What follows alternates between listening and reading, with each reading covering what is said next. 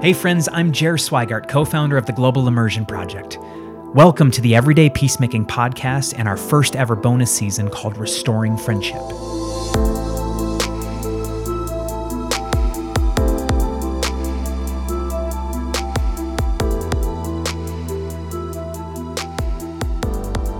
Everyday peacemakers are women and men who are joining God and one another in making all things new.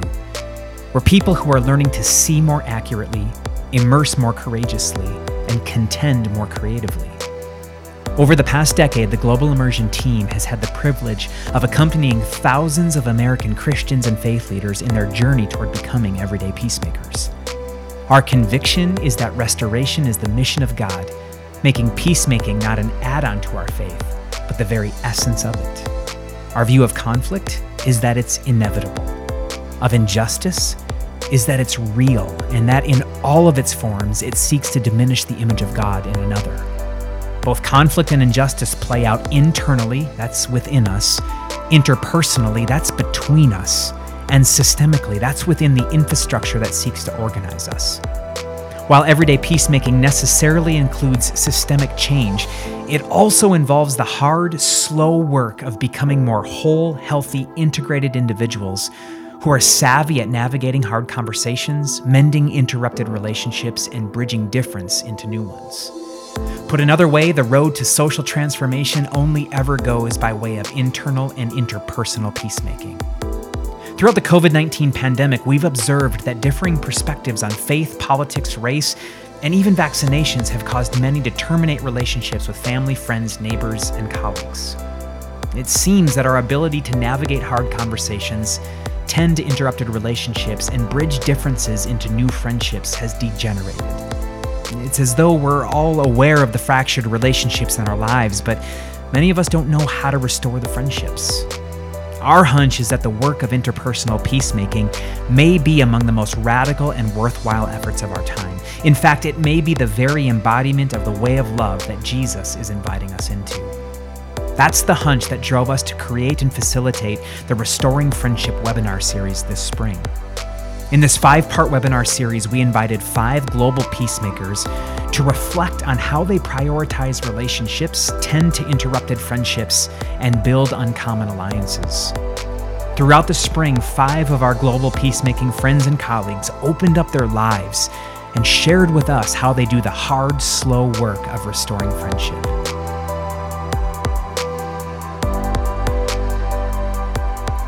In this episode, we hear from Irish poet and peacemaker Pádraig Ó Tuama, who focused on the power of language to restore broken relationships and provided conversational tools for disarming everyday conflict. Here's Pádraig. Hi, Darren. Hi, everybody. I am. My name is Pádraig Ó Tuama, and I'm in Ireland. And um, I'm delighted to be with you thank you very much for the opportunity to talk together about these important things. Um, I am from a country that has a long history of being invaded, where religion and language here was um, was treated by people who were not from here in ways that were seeking to control that, and ways within which politics and religion became intertwined, and ways within which also the oppressed majority um, had to recognize and are doing so slowly the fact that the oppressed majority in Ireland also were capable of terrible terror. Um, and we always have to remind the um, the colonizer that colonization is not just something a fact of history. It was acts of war making throughout centuries. It isn't just something that Britain can go, oh, you know, Britain and Ireland are lovely now. Empire comes with debts that last for centuries, and so um, yeah, I suppose I'm formed religiously, linguistically, politically by the reality of being Irish in Ireland now, with the responsibilities that that brings, as well as with the awareness of how to have civic conversations about peace between Britain and Ireland in a way that is building towards peace um, rather than causing unnecessary aggression. Hmm. And I know that um, part of part of your work for maybe five or so years has been connected to the Corrymeela community. I know that there are a number listening in um, who are familiar with Corrymeela and a number that aren't. I've heard you mm. refer to Corrymeela in the past as a, a, space, a soft space for hard conversations. Uh, mm. h- how would you describe uh, how would you describe Corrymeela now and, and the work that they're doing with regard to peacemaking and reconciliation? Yeah, well, Corrymeela is um, Ireland's oldest peace and reconciliation organisation, started by a Presbyterian clergyman in 1965. It's a physical location where lots of work happens, but also there's staff who go out into communities and schools and work, um, consult w- more widely in, across Ireland, um, not just at our centre Uh, so I suppose there's a kind of a, a number of about 10,000 people a year come through our work, whether coming through the centre or being affected through the work we do in schools or indirectly through the work we do in training teachers. And the aim really is to find ways to have difficult conversations about the things that divide us and to look at what are the skills involved in making a difficult conversation creative. It isn't to say the difficult conversation is ever going to be easy, um, and we're also not interested in people agreeing with each other necessarily, because peace isn't only built when people agree with each other. In fact, some of the most necessary areas of peace is where people won't and don't agree with each other. And if we are only imagining that peace can be built on common ground, well, then we're screwed. Mm. So the hope really is is that we can find ways where people can feel um, equipped and creative and confident in that mix between interpersonal warmth as well as the capacity to ask questions that you might not have thought you could ask of the person who's in front of you. Mm. Um, so yeah, I, I came on as poet in residence at Corrymeela in about 2005 and was po- unofficial, well, officially at times, unofficially at times, paid sometimes, volunteer and other times, poet in residence associated with Corrymeela for about nine years. And then from 2014 to 2019, I led Corrymeela. So, and I'm still a member. So, yeah, yeah, yeah. And, and give us a little update on how you're spending your life now. um, in poetry. So, I mean, poetry is my first love, really. I suppose I'm particularly interested in language, and poetry for me is the most exciting exploration of language. Um, I mean, poetry, conflict, and theology for me are all explorations of language. So I um, work with On Being and present the Poetry Unbound podcast, which there's two seasons a year, and where we take a single poem and do a deep dive into a single poem, not just for poets, but for anybody who thinks, oh, I'd like to like poetry, but I, maybe I'm not sure how, or I, I, I enjoyed the poetry I studied, but I wouldn't know where to begin now. So this this this podcast is a support in that way by taking a single poem and taking a deep dive into it. I'm also theologian on staff with On Being. I do a little bit of work with the L'Arche community.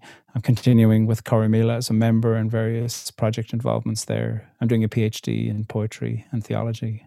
Um, yeah, so just just this or that, hey, just a few uh, things.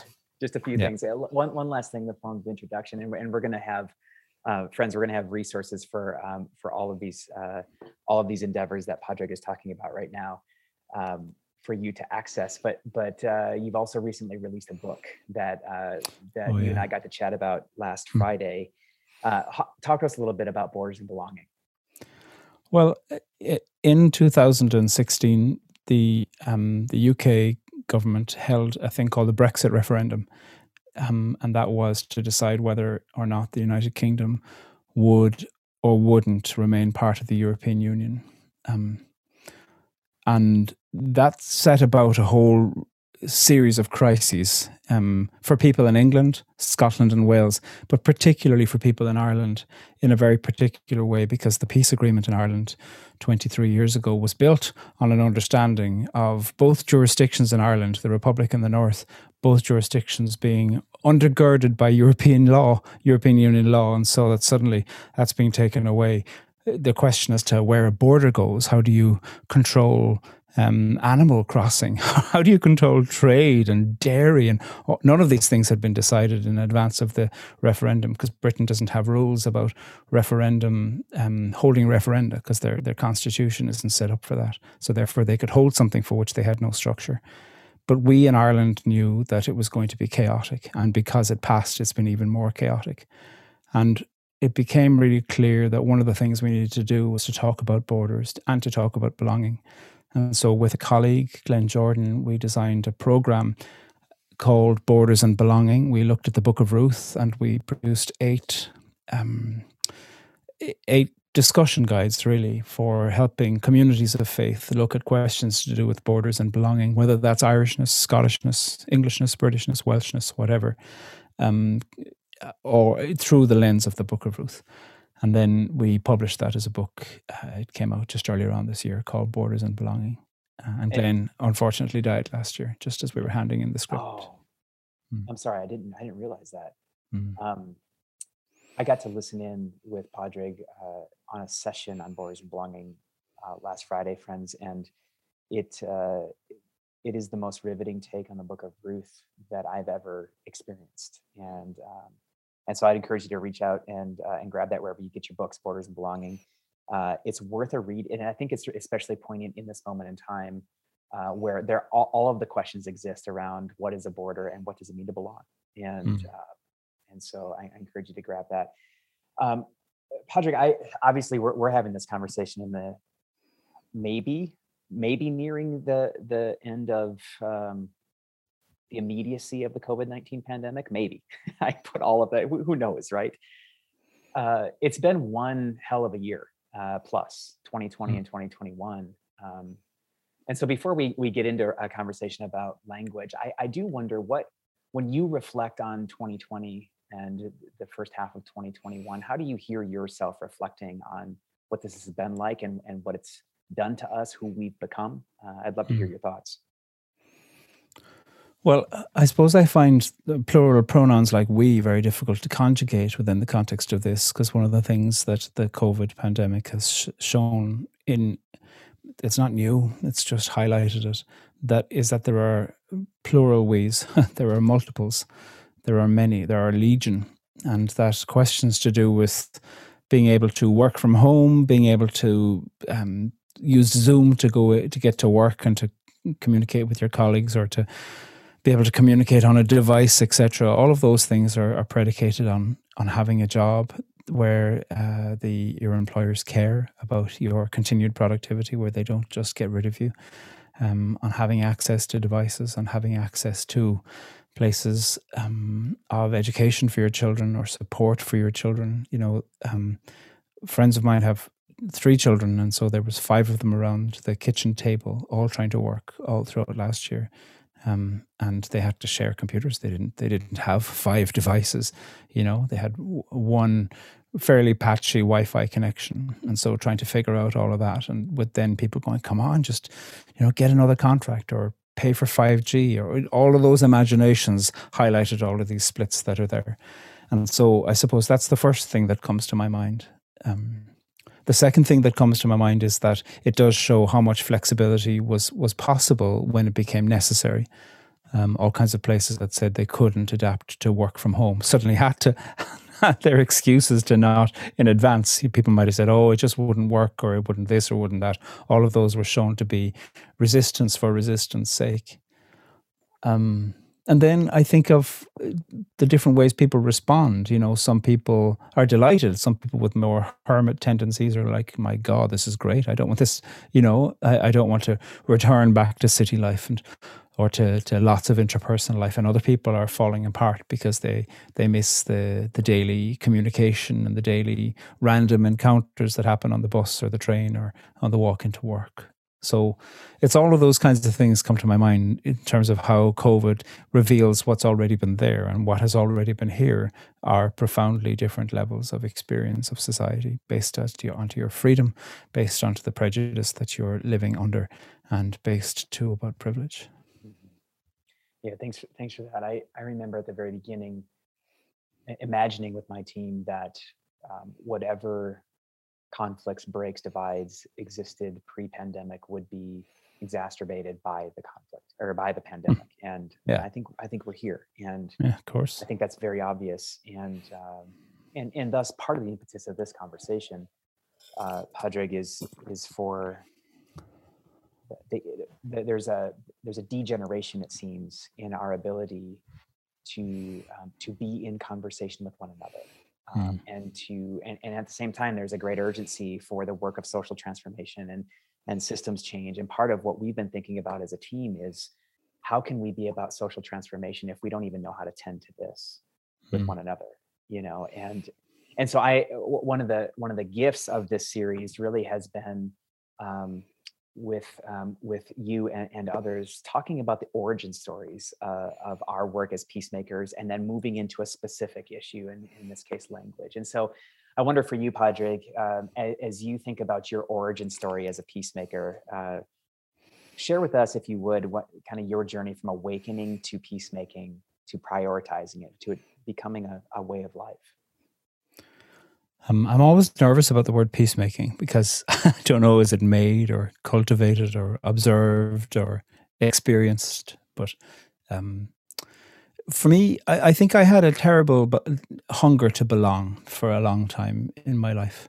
And I, I directed that hunger to belong towards friends. I, I mean, I'm not saying that that was a, a wrong thing to do. This isn't a, a story that kind of says, and then I realized I belong to God. I don't believe in that binary. So I directed it towards friends. And then I also was directing it towards um, poetry, I suppose, as well as directing it towards religion and especially towards religion. I'm Catholic and was very interested in ecumenical endeavors, you know, especially those are so important in Ireland, especially all across Ireland, the capacity for people of Catholic and Protestant um, points of view and belongings to find ways to communicate with each other. And I'm gay, and I had kept that as a secret for so much of my life, um, up until my 20s, really. And I, I suppose I, I was desperately looking quietly for a, a message to say you're okay from religion. And of course, I got exactly the opposite message. You know, I got a message to say you're not okay. You're devilish. You've got terrible things wrong with you. You know. Um, at the same time, I was hanging around with a lot of evangelicals who were saying, You're kind of devilish because you're Catholic. And I was like, Dear God in heaven, I'm doubly devilish. Doubly you know, devilish. Gay Catholic. Um, and then at the same time, I was hanging around with Catholics who were like, Isn't that great that you're hanging out with all those evangelicals? You can bring them back to the mother church at some point in the future. So I, I often felt in between things. Um, and I had no desire to be a bridge within the context of that. I just wanted to belong. I probably have a bone in my body that has a, a dangerous, a dangerous capacity to overbelong. And I think hmm. maybe other people are like that too. But one of the complications of my life is that despite that, I've never found a place where I can. Um, the the violence towards me from formal religions, being a gay man, eventually after years just became too much. I just thought, screw it, I'm uninterested in pretending that this has anything to do with religion. And I began to gain more confidence in speaking and gain more confidence to speak to people who said terrible things rather than waiting for somebody who was pretty safe. I, I kind of hoped that heterosexual people in the room would speak up, but they didn't. And so I, I began to think, well, I actually am going to suffer for this, but I have to say it anyway. So I began to speak up. And for me, the possibility of that, if you can call that peacemaking, it actually had a lot to do with being accused of being an, of being an agitator. And I have no desire to be an agitator. I want to belong too much, but I couldn't. I, I had to speak about something that I was trying to love and that actually was committing violence. And that for me, I think, was a journey towards what might be called peace, because peace is not sitting around having easy conversations. Peace is having profoundly difficult conversations. Peace is having deeply divisive conversations in a way where you do not use a recourse to threat or violence or dehumanizations or demonization as one of the things that you do as a muscle memory. And so peace is often a misleading word because what I'm interested in is argument and argument about what matters. Mm-hmm. Say so, more on that. Say, say more on that because earlier you said um, that uh, peace is misunderstood as we all agree. And uh, and what I've heard you say in the past is uh, peace actually requires creative conflict. And, totally. Uh, and, and so speak speak to that a bit. Well, first of all, conflict is a great thing. I'm in conflict with myself, you know, that's where the poetry comes from. You know, I want one thing and I want another. And therefore, inside yourself, a moral conversation happens. That's an experience of conflict. So, uh, when I, you know, I heard a very um, naive song being sung at various peace festivals here, you know, where there's a line that says, and make all conflict cease. My God, I don't want to live in that world. That sounds like a particularly boring suburb of purgatory to live in a place where all conflict has ceased. I am uninterested in that. I, what I'm really interested in is where violence would cease. And that is of interest, and where conflict can be focused into creativity Tension is held together on a guitar. Tension is held together on a bunch of people who are creative with each other, and a bunch of architects designing a house where somebody says, This is perfect. And somebody goes, Actually, no, there's something you haven't thought about. That's an experience of conflict but the, the resulting art that comes from that is so much better. And that's what interests me. I'm not even that interested in conflict resolution. I'm really interested in creativity. And what does creativity look like in human community? And what are the tools we need to get to go along and to be creative together? And the tools we need are capacities to talk, to fight, to apologize, to learn, to listen, to acknowledge, to know what compromise to put up with to name violence for where violence is, to step back from the brink of threatening somebody else, understanding that tendency in yourself, and then stepping back, going, it doesn't matter what my tendency, it doesn't matter what my justification is. I, I need never, I should never do this thing or use that language. And so those are all the tools. Conflict resolution is just a tool along the way to the, the project of being human together, which is a profoundly creative project, whether that's writing poetry, raising a family, working, working in development, working in faith, working in industry, whatever you're doing, they're all creative in a certain sense, because you're you're making something happen that isn't happening without the effort. Mm. And I'm interested in seeing how can we do that with each other better. Mm-hmm. So listening in, I can imagine that we have several folk who are e- either in interpersonal relationships with families, with neighbors. Uh, there are faith leaders listening in who are navigating deep disagreement within their congregations, uh, their college, their universities.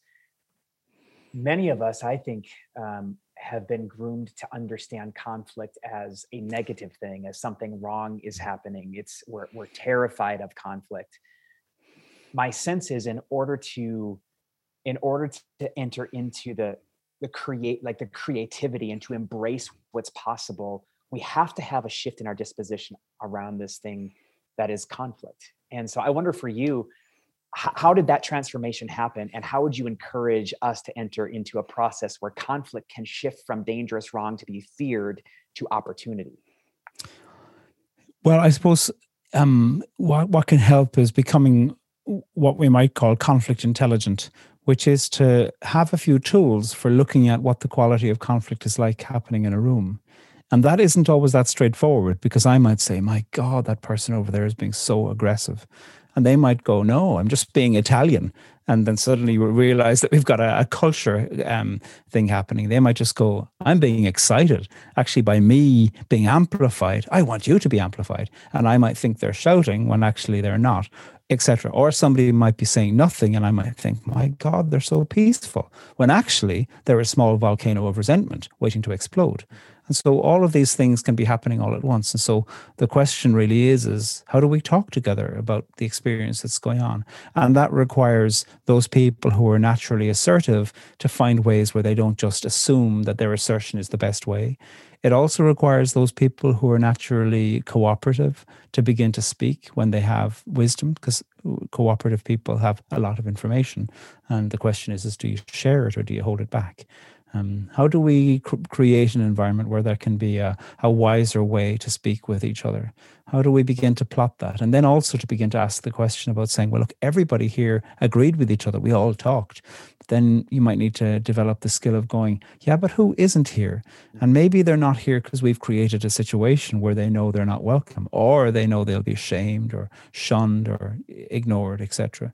So it isn't just about the the the room that's there. It's looking at who's in the room and have we set up the room? Like literally, is the room above on at the top of some stairs? Have we automatically said no wheelchair user is welcome here, etc. How have we um, how have we created a situation where there can be a possibility of talking together and where we begin to be able to create a bit of a map about what the dynamics of communication and decision making are? Conflict intelligence in that context helps you realize to go this is really creative or somebody might go i hate the argument part even though i know it's necessary. And just finding ways to communicate within that in order to understand where we're going. And i think that can be a really helpful thing uh, but there always needs to be questions beneath it because what I think is silent acquiescence is not always silent acquiescence. What I think is loud argumentation isn't always aggressive. Um, there can be all kinds of things happening. Um, the questions to do with gender performance need to be asked inside a room. Are we favoring only listening to when uh, a suggestion is being made by a man? So if a woman makes a suggestion, is she being heard? And if, you know, and often that can happen in rooms, especially in places of faith and places of peace, where a woman might make a suggestion and she's interrupted. And then somebody else, a man, makes a suggestion later on. And people are like, my God, that's great. And the woman might go, I said that earlier on or might go, if I highlight that I said that earlier on, they might think that I'm being aggressive and they might punish me for that. And so there's uh, not waiting for the person who you think should speak up for themselves to do it, because it's never just about who that person is. It's always about what's the energy that this room holds. And so if somebody else said, actually, that's what she said earlier on, and um, she was interrupted. So let's go back to her because it was her idea first, and then come to the person who echoed it. They might have something to add to it. It isn't to say that they were doing that deliberately, because um, that's what everybody will say. Oh, I wasn't doing it deliberately. I don't care. You did it. It doesn't matter what your intention was. It, what mattered is you did it. And let's find a way to talk about it. Having that kind of capacity in a room is very exciting because suddenly you think we don't have to be frightened of what we're going to talk about. Hopefully, the room doesn't have a, a, kind of an argument like that about whether they're going to have their coffee break at 10 a.m. or 10:30 a.m. That would be an exhausting room to be part of but about big conversations, the room will build up their capacity for those kinds of conversations about what matters by practicing a little bit on smaller things. Mm-hmm. And, and, I'm hearing uh, in, this, Padraig, yes, we're, we're talking about language and the words that we use, but, but you just, in my view, lifted up um, in, the, the, the design of the room, the culture that's in the place, that communicates as well. Uh, well, that is language exactly yeah say say more say a little bit more on that and then i wonder for, for those of us who are listening in who find ourselves in those rooms um you know how, how do we how do we grow our our conflict competency a little bit like what are some mm. of the risks we can take in those types of environments uh to to be more liberate like to liberate and mm. um go ahead. Well it, like one of the things that poetry teaches me is that poetry the imagination of poetry is often that it's just about fancy flowery words. And the imagination about peace can similarly be the same way. People might think peace is about fancy flowery words. Neither poetry nor peace is about those kinds of words. Um, poetry and peace ask for a profound plainness of, lang- plainness of language in order to be able to say what you mean in order to be able to ask and answer, in order to be able to um, strip away what is unnecessary, say what is necessary, and then listen and be able to stand in the tension and to hold that tension. That's a really important thing to do.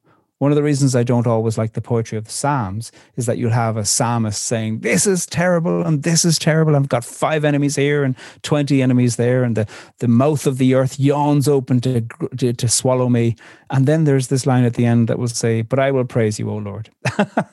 and I think there can be an idea in, in places of faith and in certain forms of perhaps more um, early poetry to think if I'm describing something difficult, I have to resolve it at the end. You don't actually. Mm. People are already living with the unresolved nature of the thing. And so the question might be let's just describe it. What do you see? Without trying to colonize it into meaning or safety, because maybe it actually needs to be dismantled rather than, um, you know, rather than made friends with. So that I think is a really important um, thing to think about when it comes to language. That language is present in the plainness, in the plainness of words and the plainness of the things we speak. Now, that is not an excuse to be an asshole. I'm not saying that people should just therefore be offensive. I'm uninterested in that either, because that too is a is a laziness of language. Um, I see that Jeff has mentioned in the comments that peace is not avoiding conflict; it's more avoiding violence. I, I would I would use a, a stronger word for um, violence than avoiding violence. I would I would I would um, say that it's addressing violence or dismantling violence or um, critiquing and scrutinizing and moving away from violence. I'm, I'm, sure you meant all of those things in how you described avoiding violence, Jeff, but I, I would push it a little bit to be a bit more specific about how it is that we address violence for people who wish to learn this a little bit, I suppose one of the things you can do is to think of all the rooms that I'm part of, what's a room where it can where we can take a little bit of a step together. you know, if you're working with a boss who is the world's most insecure person, or you think they are, it, it, that may not be a situation where that's going to be a great room for experimentation in terms of trying to learn. Um, if you are a boss and you are known to be particularly assertive in a great way, but where people just know, look, it's your way or the highway, um, you probably will not find it the easiest to say, let's be really creative, because you've probably built up a reputation where people know you're not interested in listening, even if you say you are. And so I suppose the question for me is where is a room in your life where this kind of um, conflict intelligence does work, intelligence does work, or there's a bit of fluidity in terms of how things can go back and forth. And to see in that room, if you can say, "Can we try some things together? Can we learn?" You know, some people might need to increase their capacity for voicing their points of view, or for um, engaging in compromise, or for asking questions about systemic power, or looking at questions of consequence. Um, there's all kinds of courses you can do. You know, most major cities will have a mediation organization that probably have an introduction to conflict. Um, Peter Coleman has the most extraordinary new book out from Columbia University Press in the United States, which is about conflict. I'll give you the name of it at the end. I forget it for a moment. It's the most brilliant um, public facing book. He's a professor of conflict resolution and cooperation. And uh, it, it is such a helpful thing. Read that book with some friends, you know, and see what happens. Where do you think oh, I'm excited by that or I'm intimidated by that. And then to think, where can I safely practice this? And the more you begin to safely practice, the more you realize actually, I have a bit more confidence to try this in other places. So much so, like I had a boss years ago in a very religious context who used to say, um, We've got a decision in front of us, and I want everybody to pray over the next two minutes of silence. And do you have yes or do you have no as what God is saying regarding this decision. And I thought, my God, I mean, I wasn't used to that kind of charismatic uh, approach to things at all. I was very definitely informed by an Ignatian point of view that's about discernment. And Ignatius said, you know, you can't make a good decision between a good thing and a bad thing. You usually try to make a good decision between two good things. And then it's a question of, you know, where do you wish to go? Anyway, but I was really intimidated by that boss in that room and you know sometimes it was really clear. sometimes i really did have a strong opinion yes or no and i would own that and just say my opinion is this but eventually i got to the stage where i was going this does not seem like a wise way to make a decision for me and one time he said to me you are the biggest pain in my ass and i would i would not have coped with that you know a couple of years previous yeah. Mm. but but by the time he said that to me i was like that's okay I'm okay with that. Yeah. I'm not doing it deliberately, um, but uh, I am telling you the truth that I do not think this is a wise way to make a decision. Mm-hmm. And that was that was a, a growing but I, I, grew that because I, I'd been trying out little bits and pieces of curiosity and not for the sake of being disruptive. That's never going to be creative. The point is, is to say, what's beyond this? What do I what do I believe in the creative possibility of this group that I'm willing to say, can we have a word about this practice that we've got?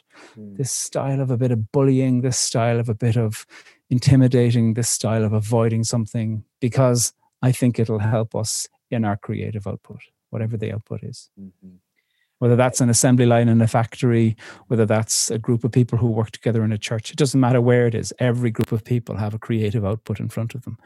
And the question is, is can we let this creativity be creativity, or is it going to have unnecessary elements of aggressive control? Mm-hmm. I'm aware uh, in this conversation how of the dynamic of power, right? In, in, in what I mean by that is some of us have been groomed into the system to understand ourselves as powerful dominant and a, a manifestation of that is rigid certainty and uh, and uh, rigid slash aggressive certainty. And others of us have been groomed into the systems that we find ourselves um, and their their lived experience our lived experience has been being silenced um, being pushed to being displaced being disappeared being pushed to the margin. So try as we might it, it doesn't feel like we've made any any headway toward a creative alternative because power exists.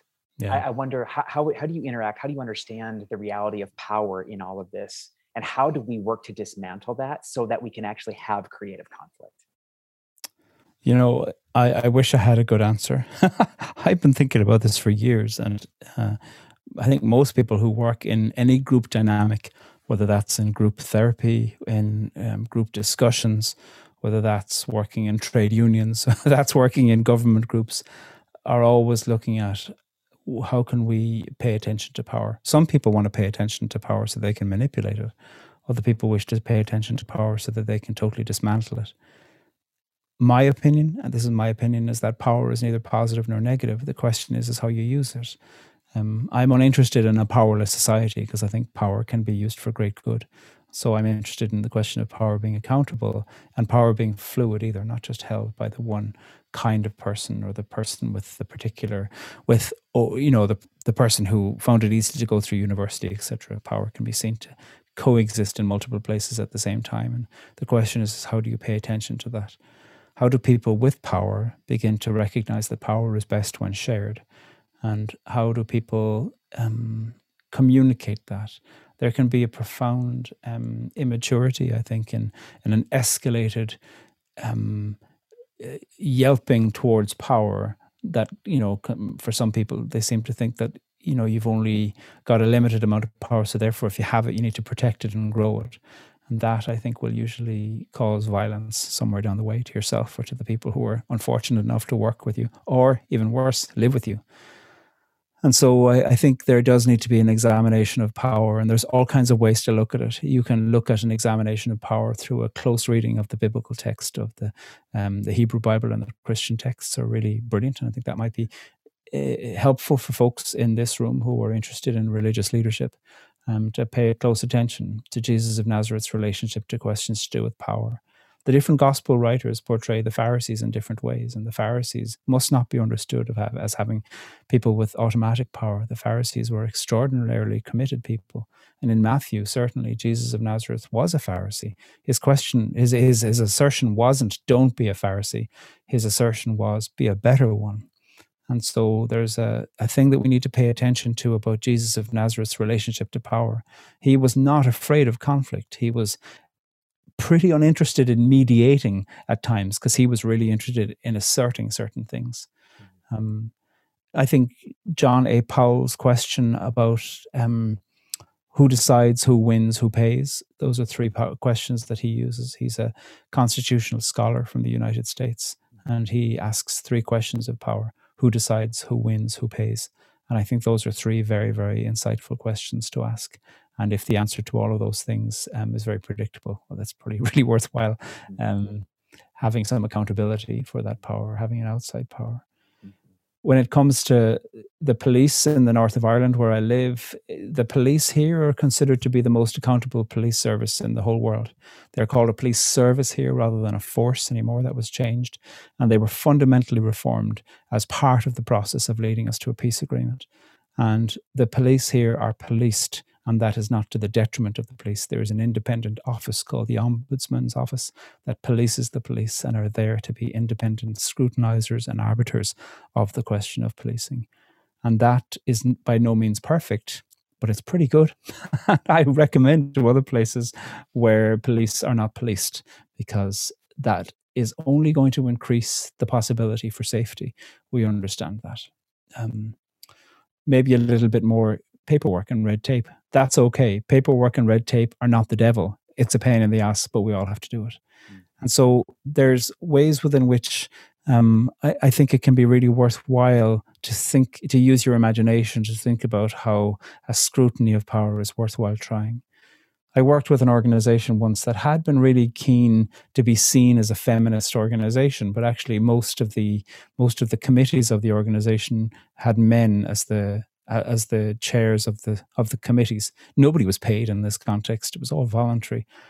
And um, people said, "Well, no woman has applied, so therefore, you know, it's not like we're against it. It's that we're um, just no woman applied." And so the question was to take it a bit deeper to say, "Great, there's no ideological opposition to this. Fantastic. Maybe there's a structural opposition. What times did we put down um, that were required? Because it might have been that any woman who looked at the time requirement or the particularity of the time requirement thought, well, that just wouldn't work with my with my job, that wouldn't work with my other commitments. And so I said, well, let's just take it a little bit deeper to look at how power is being communicated, not by intention, because the intention is to say, oh, everybody's welcome, but actually by the practicalities, because that too is a manifestation of power because I can easily make it that there's only a certain kind of person can apply for a job. All these codings you can put in that say, do you know what? You'll stand a really good chance if you apply for this, which other people will read and go, nah, no way in hell would I get that. And it's not it's not written for people like me. Mm. And so those are questions to do with power. Mm-hmm. Let, let me sink down now to the, the microcosm of words. And, mm-hmm. uh, uh, you know, the late Rabbi uh, Abraham Joshua Heschel says the words create worlds and um, and they also destroy them. And uh, in a lot of my work in the Middle East, I hear frequently that words create alternative realities. Hmm. And um, and so I'm I'm wondering how you think about words themselves and the power that they have to create or destroy. I think the original poetry of the Hebrew Bible demonstrates a, a particular fascination with the power of language. Um, the the poets who wrote Genesis one, for instance, put language into the mouth of the God character there in a way to say that they too were reckoning with what is created when you call something something. And you see that in Genesis 1 in that poem of the seven days, the, the things being created and then, then, then being named. You see it echoed too in the Genesis 2 poetry, where there's questions to do with these things that are being created. And one of the primary things that I see within those poetries of Genesis 1 and 2 and 3 is a, a, kind of an anthropology of the human person being put forward, not a creation, not a scientific, not even a sequential approach, but something that is trying to create an understandable echo of the human being trying to talk about itself and trying to talk about what matters agriculture, language, trying to figure out how to categorize things, trying to understand where you can work, trying to understand why people die in childbirth all of those questions really are being wrestled through, and they're being wrestled through with language, because language is not just a declaration. Language is the thing that might help us understand will this kill us or will this help us to live? And that is a really important thing to understand. Anybody who's taught a child how to speak or who has raised a child and the child teaches themselves by osmosis, you'll understand that you do try to teach categories hot, for instance, dangerous, tasty, poisonous, all of these various things that are broad categories. And you see the obsession with categories in the poetries of Genesis 1, 2, and 3 to understand um, cunning, to understand rules, to understand breaking the rules, to understand curiosity, all of these magnificent layers that are there. And these go beyond individual words for things, but the ways that we categorize things within the context of words. Now, that might be something you want to break or to reinforce. People will argue about that. But there is something interesting for us about the nature of categorization that it has categorization normally happens through forms of language. And that is a really important function. And as a result of that, I'm really interested in how you know, for instance, after 9 11, very, very quickly, I heard all of these international um, groups uh, who were trying to say we're the goodies and they're the baddies. The word terrorist suddenly became um, loaded in a way before, and there was a race to name who's the terrorist and who's the goody. You know, that was a, a form of categorization. And for people who wanted no more than a headline regarding Russia and Chechnya, for instance, regarding all kinds of other places, if you only went to go, oh, they're the terrorists, grand, I don't need to think about it anymore. You know, turn them into a parking lot. I heard that being said once. And I thought that is a clever manipulation of the human fascination with categorization, and language is used for that. A friend of mine, Marie Howe, is a poet, and she was taught by the Russian exile Joseph Brodsky um, when he was teaching in New York City. And he said to the Americans in the classroom that their imagination of evil needed to evolve because he said, You think evil is going to clomp in here to the classroom with big bad boots, big black boots, and announce itself, you know, hello, I am evil. I'm here to destroy everything good in the world. He said, No, evil will always start in the language. And so, like, when you look at the ways within which we categorize people, they're bad people, they're non Christians, they're non Catholics, they're not proper people, they are the infidel, they are the unbeliever, they are destined for hell. These two are categorizations that religious groups very, very quickly use to speak about the in and the out. And so suddenly we're not just talking about, you know, the imagination of the Adam and the Eve and the garden as these proto imaginations of people trying to categorize.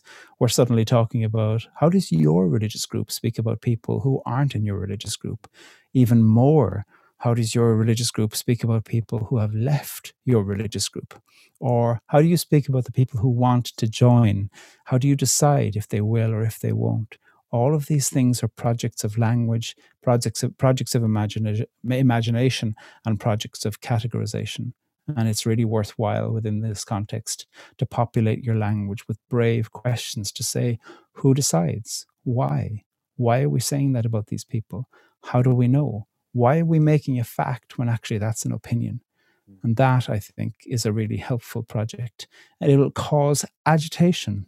And that too is the work of peace. Mm. Yeah, I, I'm I'm struck by as you bring up Genesis three and and this idea of categorizations. It seems to me that like the the phenomenon of fabricating fables emerges there. You know, a totally. thing happens and we begin to fabricate these fables and make one another severe and may even make the, the divine severe in that case. Mm-hmm. And then you said, like, the way out of our own fabricated fables is brave questions. And uh, so, what I wanted to, to lift up and, and to inquire with you, Padraig, is there's the words that create fables, there's the words that reinforce hope and goodness um, all of that is good. What we don't talk about a lot when we're having conversations about language is the power of listening. And um, and so, from your view, there's there's the asking the brave question, and then there's also the practice of listening. Um, help us understand how you do the work of listening, and and listening long. You know, not just not just to see if there's points of resonance, but the kind of listening that's transformative for you. How do you do that? I am struck in being interviewed how little listening I'm doing and how much talking. So I just want to name the irony of this here for anybody who is being struck by the irony of a, a talkative Irish man talking about listening. Um, I suppose listening in a context where I'm mediating a conflict or where I'm in a conflict can be a very difficult thing. Um, in order to listen well to others, you have to learn to listen well to yourself sometimes in order to be able to suspend your reactions. Somebody might be saying something. My partner's name is Paul, and when Paul and I disagree, I recognize that because I love him so much that actually disagreements can be really agitating, and I can find myself amplified in my responses, you know. And what's the importance in listening to myself to go, I want to interrupt him, and to listen to that, to go, how do I respond to my desire to interrupt? and um, how do I listen to him? What's the quality of his listening going to be like? That's a very small example, but it's intimate. And that's one of the things about conflict is that even with people at work, conflict is in, intimate. Even with somebody who's being an idiot on the bus to work, conflict is intimate because you feel like your personhood is being violated sometimes, even with a small conflict, never mind a large one. And so, as a result of that, I think it can be really important to pay attention to the intimacy of your experience of conflict. If you're being put in on safety, well, then to find a way out of that. But in a situation where your body is telling you you're being you're in on safety, when actually you're just arguing with your spouse or your best friend or your sibling or your child or your colleague, and you need to go, I need to not interrupt. I'm not unsafe. Um, my body's just in a flight mode or a fight mode I need to find a way to listen to that in order to be able to hear them.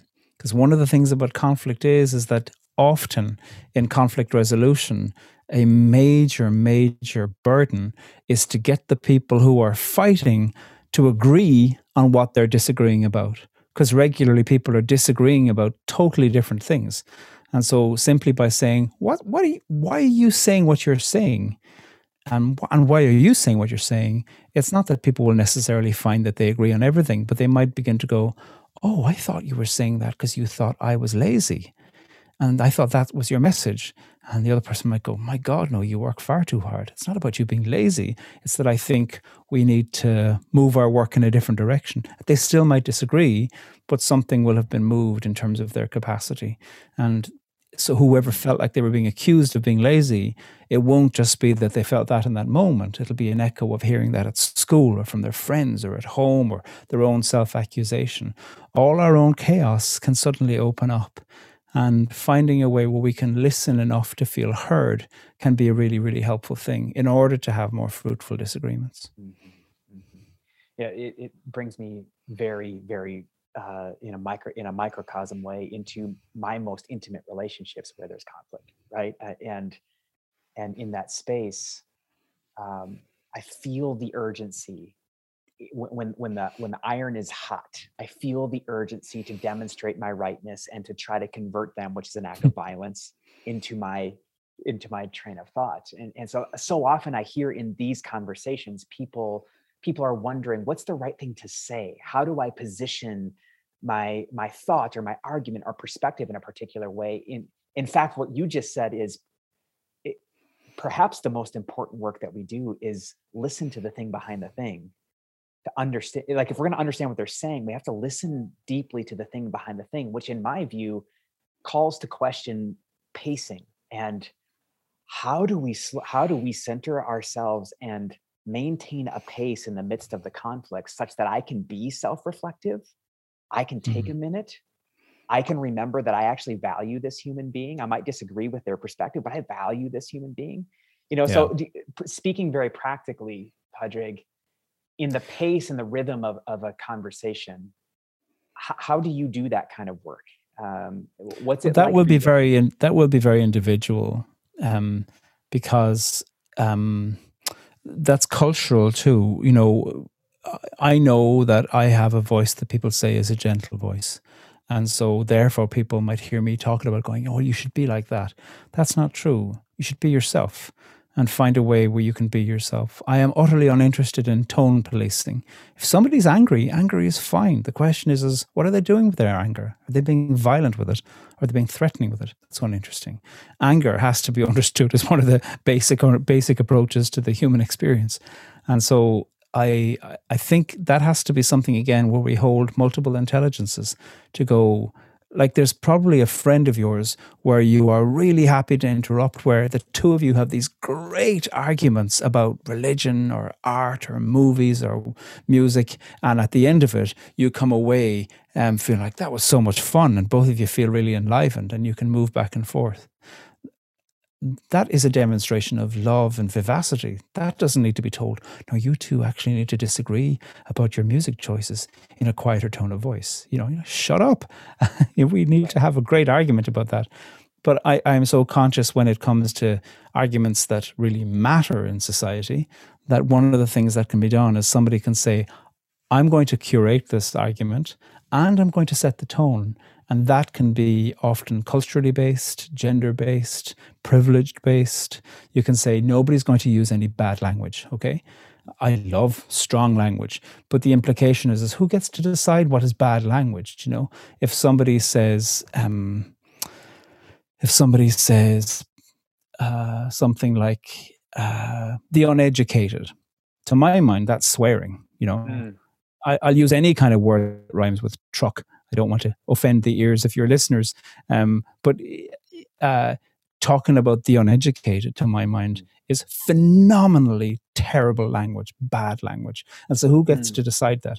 Just because they're not so-called swearing um, or cursing, or however you describe it, you know, you, you can tone police in a way that is actually about privileging a certain manifestation of culture.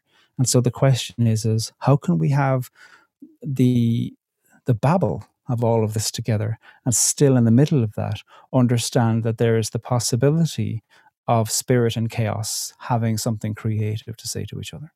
Padraig, would you? There's one question from Adriana that I just think is really great. She says, Has there been a degeneration of our capacity to have conversations?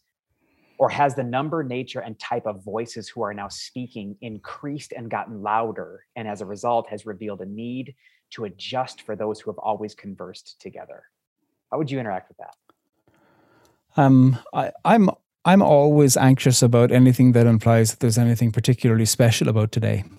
Um, like recently, I read the Epic of Gilgamesh, which is a 4,000 year old Babylonian text where there is a, a despot of a character called Gil- Gilgamesh, and the gods decide to punish him by giving him a best friend, grief, and a midlife crisis. It's the most extraordinarily contemporary question about um, dismantling uh, a certain performance of male addictive power. And that's 4,000 years old. So I suppose I, I am fairly uninterested in thinking that there's anything new today. I am interested in thinking what's the new manifestation of the underlying human condition, which might be about dominance, which might be about how difficult it is to listen. All of those things are very old.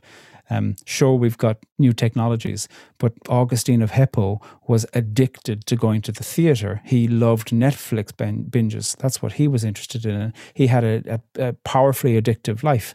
And so I, I'm always interested in finding a way to not be distracted by thinking that today is anything new. And actually, there are poetries and psychologies and narratives and prayers and sacred texts that have been circling around the conundrum with which we live for millennia. Hmm, good, good. Mm-hmm. Well, my friend, thank you for the time and being with us. I want to I want to give you the last word uh, to this crew of aspiring peacemakers. How how would you bless us, challenge us, encourage us? Well, I just put in um, Peter Coleman's book, The Way Out, that was just published this summer with Columbia University Press. It's it's a really good book. I would honestly think if you want to increase your capacity in terms of having some language and science about these things, because he's a social scientist, read that book with some friends. You'll love parts of it. You'll not like other parts of it. You'll agree with some. You won't understand other parts. Great. Do all of that and still read it through. It's magnificent. Um, I'll finish with a poem. It's a collect. God of silence, who watches our growth and our decay, who watches tsunamis and summer holidays, who cares for the widow, the orphan, the banker, the terrorist, the student, the politician, the poet, the freedom fighter. We pray to be nurtured in our own silences. We pray that we might find in those silences truth compassion, fatigue, and hearing. Because you, you, you see all and are often silent. And we need to hope that you are not inattentive to our needs. Amen. Amen. Thanks, Padraig. Nice to be with you. All the best, everybody.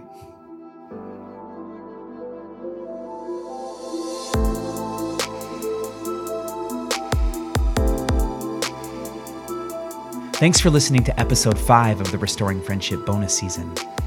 For more information on the work of Global Immersion and how we develop everyday people into everyday peacemakers, visit us at globalimmerse.org. Special thanks to Embers, our community of monthly investors who make the Everyday Peacemaking podcast possible. Music for this episode is by Scott Holmes. This podcast is produced by Global Immersion and mastered by our good friend Kip Jones. If you haven't already, please subscribe, rate us, and leave a comment on Apple Podcast or wherever you find your podcasts. Friends, God's restoration is happening. Join in it and know that you're not alone.